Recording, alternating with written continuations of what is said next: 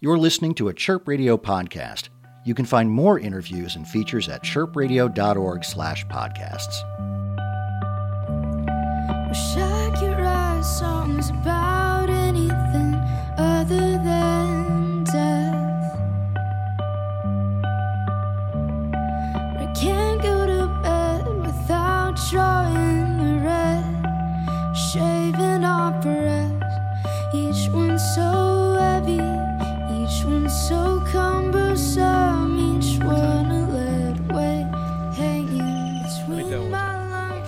Dylan Peterson for chirpradio.org in Austin, Texas for the South by Southwest with Julien Baker, and it's raining.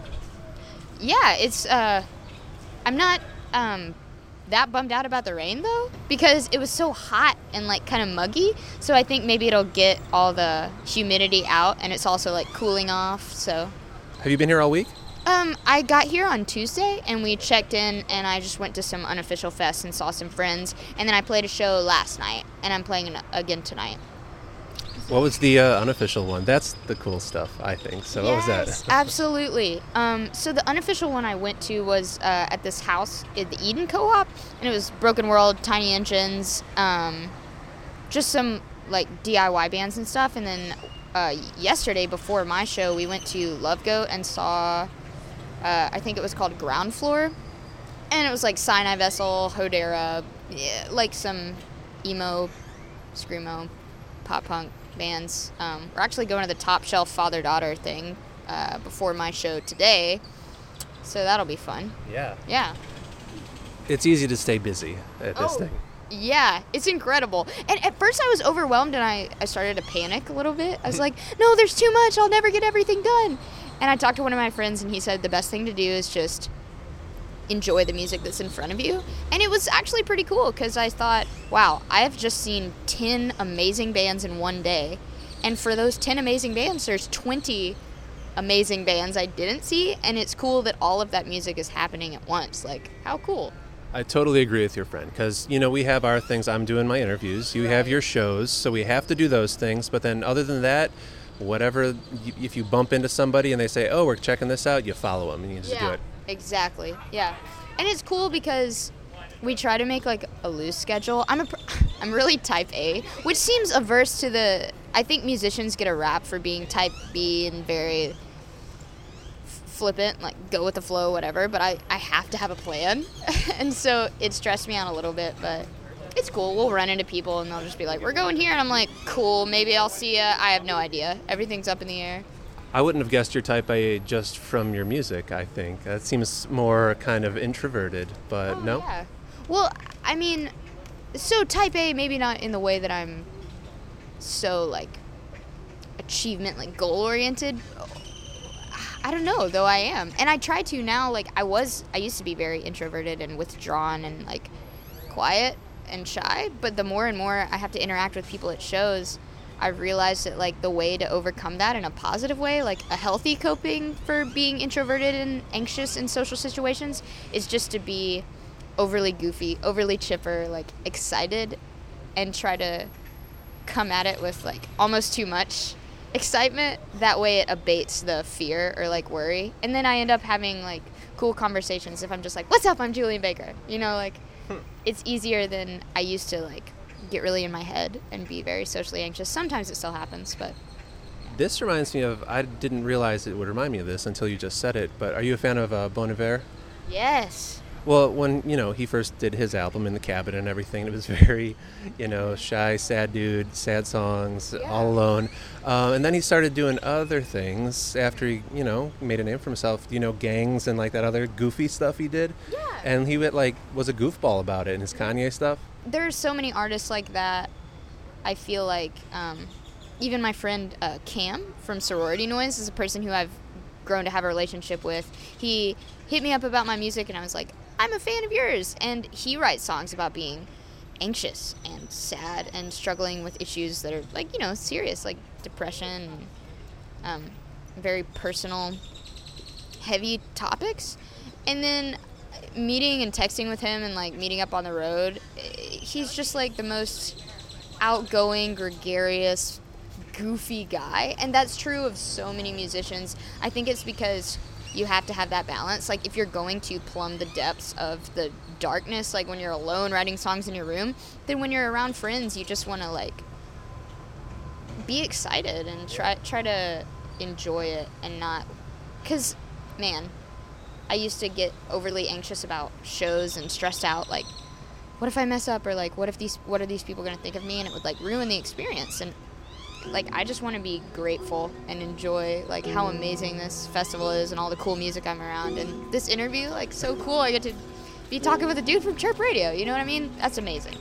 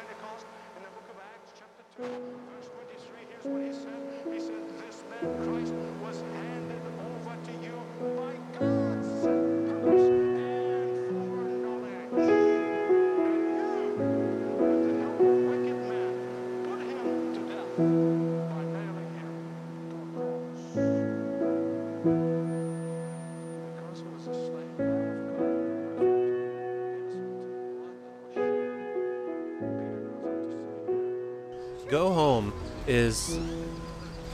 Go Home destroyed me when I first heard that, and it still does. Does it destroy you every time you play it? It used to.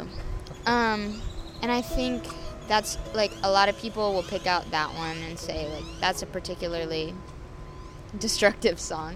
Um, but I wrote it so that song was like a gift song. I wrote it for two of my very good friends who were there with me during the situations that I'm describing in the song, which was maybe like one of the darkest periods of my life. And I wrote that song and I gave it to them. And then I ended up putting it on the record and attaching the arrangement of the hymn at the end. And now it's like when I think about that song, it's almost like looking at a different person, like all of the things that have happened since I've released it and since people have talked to me about the record and thinking about I was writing that about you know such horrible self-loathing and like sadness and to see the difference in how I coped with things then and how I coped with things now. Now it's the same way with a song like rejoice. I get to be happy about singing it in a way that it's not like I've built up a callus and I no longer feel those emotions because I still I don't know it's like a monument to that was how much things sucked but look they can improve You mentioned the hymn at the end. That was the nail in the coffin for me when I heard uh, you playing "In Christ Alone" on the piano.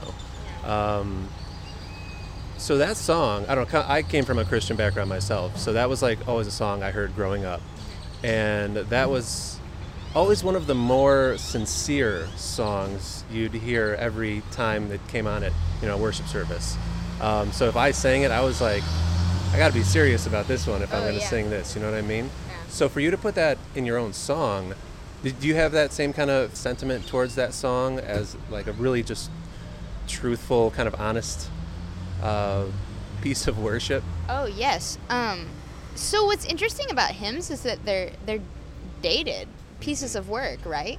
And you imagine antiquated theology as being very uh, traditional and like non-progressive. Um, but I find that as much as like whatever's revealed about, because there's that whole element of like Bible thumping, hellfire and brimstone, people that uh, focus on uh, punishment and retribution instead of like grace and love as the primary like characteristic of Christianity, which is refuted. I feel like you wouldn't think that hymns would be such a valuable way of disseminating information about, you know, they're just like a song that's dated like any other old country song um, or old folk song. But the lyrics in In Christ Alone, like, no guilt in life, no fear in death, no power of hell, no scheme of man, that's like not only telling you, like, okay, so you're a broken person, it's okay, we're all broken people, there's nothing you can do, it's already done for you, God loves you no matter what. No power of hell, no scheme of man can ever pluck you from his hand because he already loves you. And I was like, wow, that's amazing. You know, and there's so many hymns like that that are like, it's totally spot on with the progressive theology of the churches that, I, like, I identify most with now. And uh, and so when I would sing those songs in, like, my home church in Memphis, I'd just be totally amazed by how concise and articulately it encapsulates the most important things about not religion, but like Christianity at its core, which isn't a religious practice or like a to-do list or a checklist. You know what I mean? Yeah, I wondered when I heard that that track because you have the you know fire and brimstone preacher kind of doing his thing, Yeah. and so there was like this juxtaposition going on. Um, It's just the game of semantics. You always have to be careful with, and so that's why I want to be as forward and as open and direct about like where I am with faith, so that no one gets the wrong idea, but also knows that like there's love out there for you. You know, it's not just finger wagging. so is that where you're at with faith? Oh yeah, um, which is interesting because, especially I talk to a lot of people. You grow up in like a counterculture of what have you, punk music, and you grow up around people that are estranged from the church because they have tattoos or they lead weird lifestyles or they're queer. Like I'm like being a queer musician. It, it's weird, and I thought that I was gonna living in the South, especially. I mean, God, that's like a huge hot button issue. Like, um, the controversy between like liberal politics, uh, marriage equality, uh, women's bodily rights, and then that not aligning with like what every church thinks.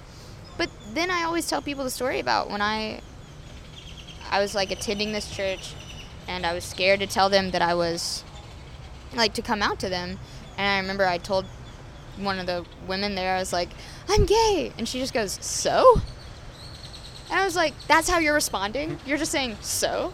And it just taught me that there's a lot more acceptance out there if you look for it. And it's worth reconciling because there is this other side of the coin that's not represented in the media that wants to highlight Westboro Baptist Church that is all about like honest service and love and like growing to just be a human to other humans.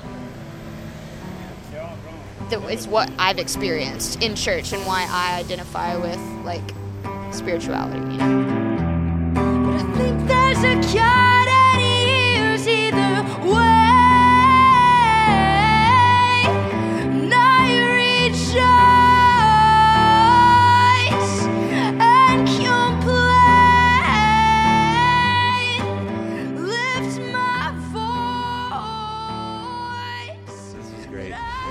Julien, thank you so much for talking to Chirp Radio.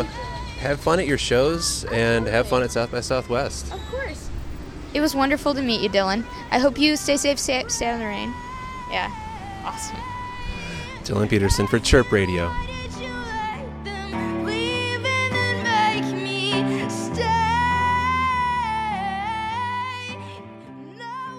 You can find this and other Chirp Radio interviews and podcasts at chirpradio.org slash podcasts.